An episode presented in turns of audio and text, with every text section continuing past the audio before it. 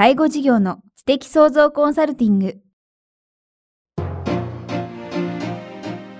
ポッドキャスト介護事業の知的創造コンサルティングでは、介護事業サービスを充実させるヒントはもちろん、介護事業特有のマーケティングや数字を具体的にするアカウンティングの知識を身につけていただける番組です。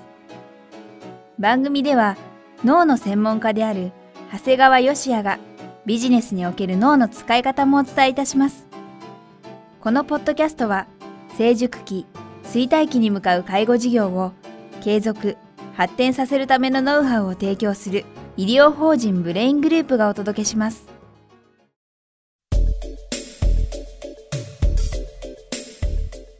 皆さん、こんにちは。インタビュアーの早川洋平です。介護事業の知的創造コンサルティング。今日は第71回お届けします。長谷川さんよろしくお願いします。よろしくお願いします。さあ、前回まではですね、アカウンティング、会計についていろいろお話を伺いましたが、今日はどんなテーマについてお話を伺えるんでしょうか？そうですね。実は、あの、いろんな方からよく聞かれるのがですね、はいあの、どうやって時間を、えー作られてるんですかっていうのはよく聞かれるんですねいや、。これ実はね、僕もずっと聞きたくてね、はいあの番組でいつかこういう質問来ないかなと思ってたんですけど、本当にこのね、忙しい中でどどうやってるのかっていうのは聞きたいんですよね。実際、まあ、いろんなところへ、まあ、講演に行ったりですね、ね、あの、本書いたりもしてるもんですから、こう、なんか実は、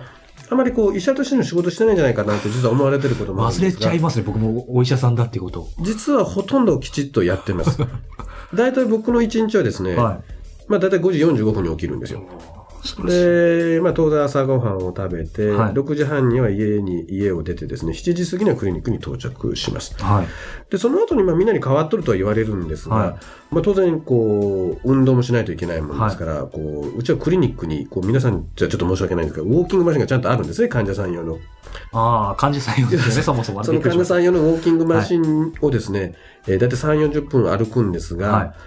僕歩きながら日本経済新聞を読むんですね。ああ、効率的です、それは。極めて効率的なんですね。で、その後大体、えー、まあ45分間ぐらい幹部と朝礼をして会議をして、まあ9時から外来をやります。うん。で、外来もですね、大体予約制になってるもんですから、大体はい12時半ぐらいに終わるんですが、で、その後にまあいろいろ人に会わないといけないことがあるもんですから、大体30分ぐらい約束してた人と面談をして、はい。その後まあ、えーお昼ご飯をとって、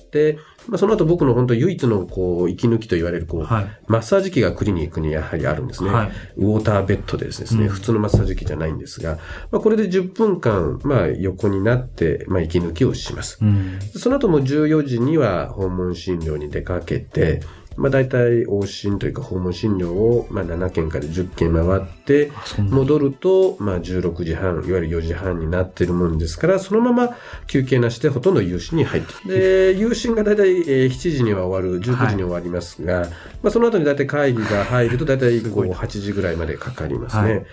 で、大体家には20時から21時に帰宅して、まあ食事、お風呂に入り本を読んで、大体23時30分ぐらいには眠りますね。うん。ですからまあ大体こう、睡眠時間としては大体6時間。あ、それでも6時間。そうですね。一応、まあ、睡眠時間はだから1.5時間のはい。倍数あー90分の。そうですね。だからまあ6時間、まあ、6時間取れなかったり、そのことを4時間半にしてしまうというふうに心がけてますね。うんで、大体月に4、5回は朝6時から勉強会があるもんですから、はいこの場合はだからもう23時、23時、11時ぐらいまでには眠るようにしています。うん。まあ大体こう経営者の方ってみんな忙しいって言われるんですが、はい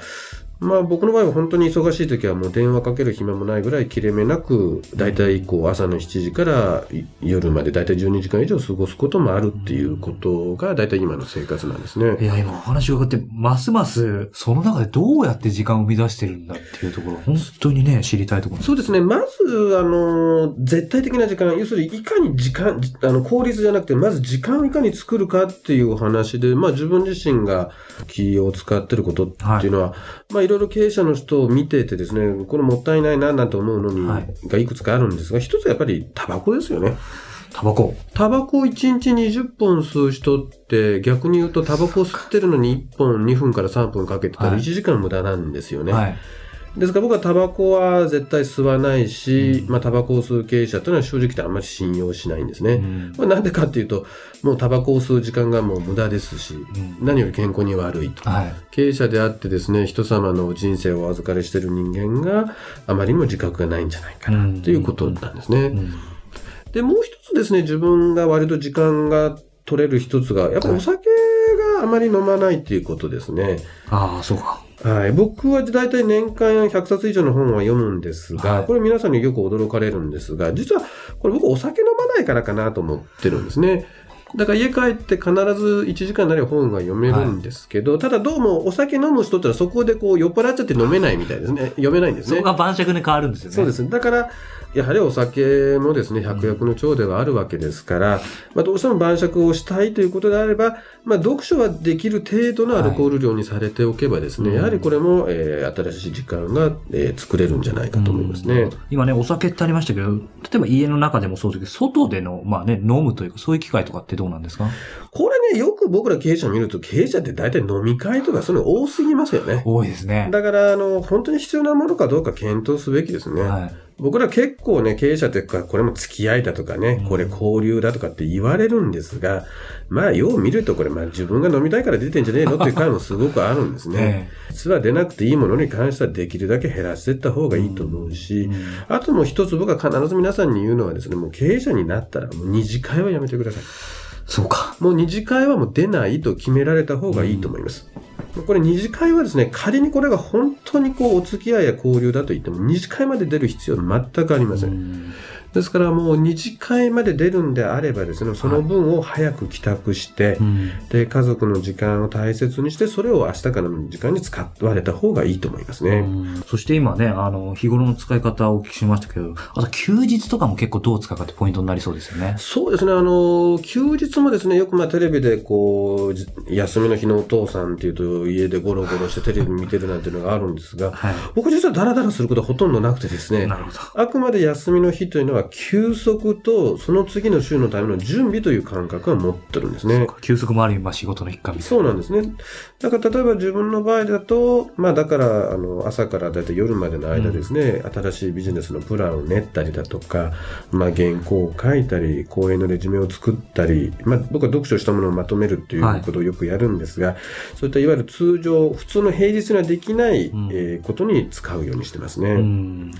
で、逆にですね、この休日もですね、ただ休日っていうのもですね、いきなり何も準備せずに、えー使うんではなくてですね、あの、いわゆるこう、平日の夜に週末に行う仕事の準備をされるととてもいいと思うんですね。というのは、あの、例えばこれ今日休みだから新しい仕事やるぜって言ってゼロからやるとですね、人間の脳ってね、実はゼロからやるのってすごいこう、ハードルが高くなるんです。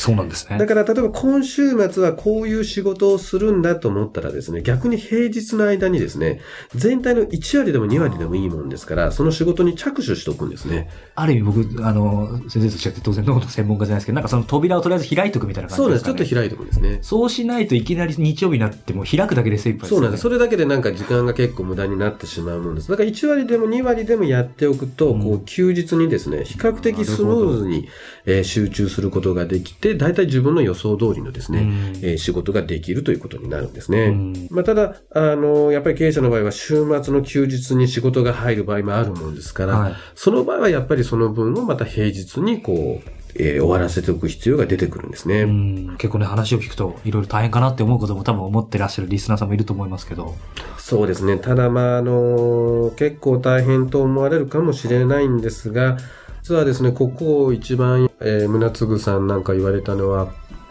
彼はもう今独立し、あの、退社してええ。現場から離れてるんですが、やっぱり現場でやってる時は、友達もいなかったし、うんもう何も趣味も作らないようにしたって言ってたんですね。それぐらいストイックにやって、今のここ一番屋を作られたわけですね。うんだから皆さん、まあ、多くの経営者さんがまだ宗次さんの領域まで行かないわけですから、その間にですね、ほら趣味だとか友達付き合いだなんていう必要はですね、あえてないんじゃないか。うんやっぱり、これがもし嫌だったら経営者は辞めないといかんと思いますし、うんで、これがですね、お客様やえースタッフに対する責任になるんですね。うん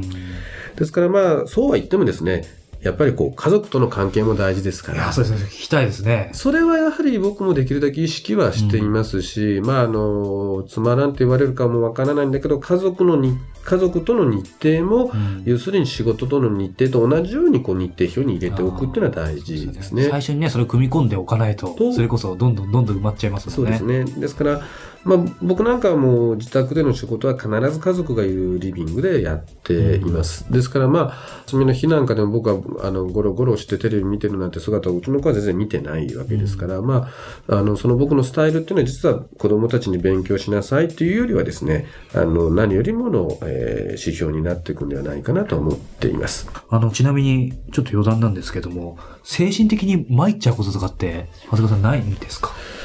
やっぱり経営者が一番精神的に参るのは自分の会社が潰れちゃう、もしくは潰れそうになる時なんですよね。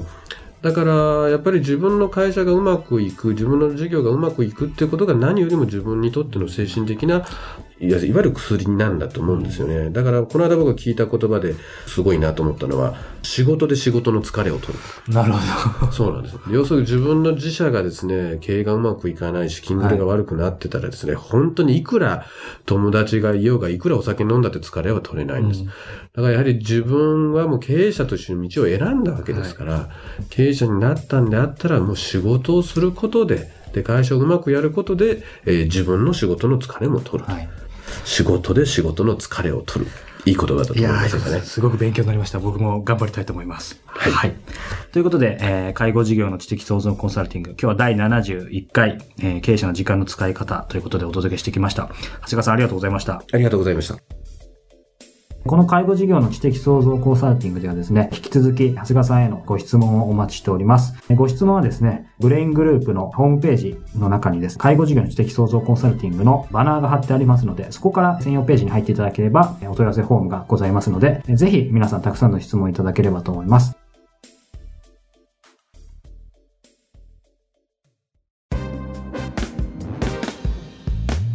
今日のポッドキャストはいかがでしたか？番組では、長谷川よしあへの質問をお待ちしております。質問は、株式会社在宅のウェブサイトにあるお問い合わせフォームからお申し込みください。サイト URL は http コロンスラッシュスラッシュ bra-in-gr.com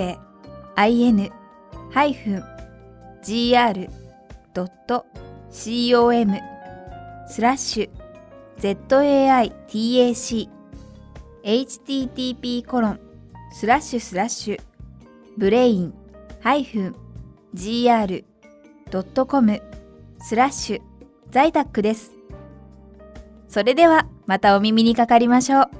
ごきげんよう。さようなら。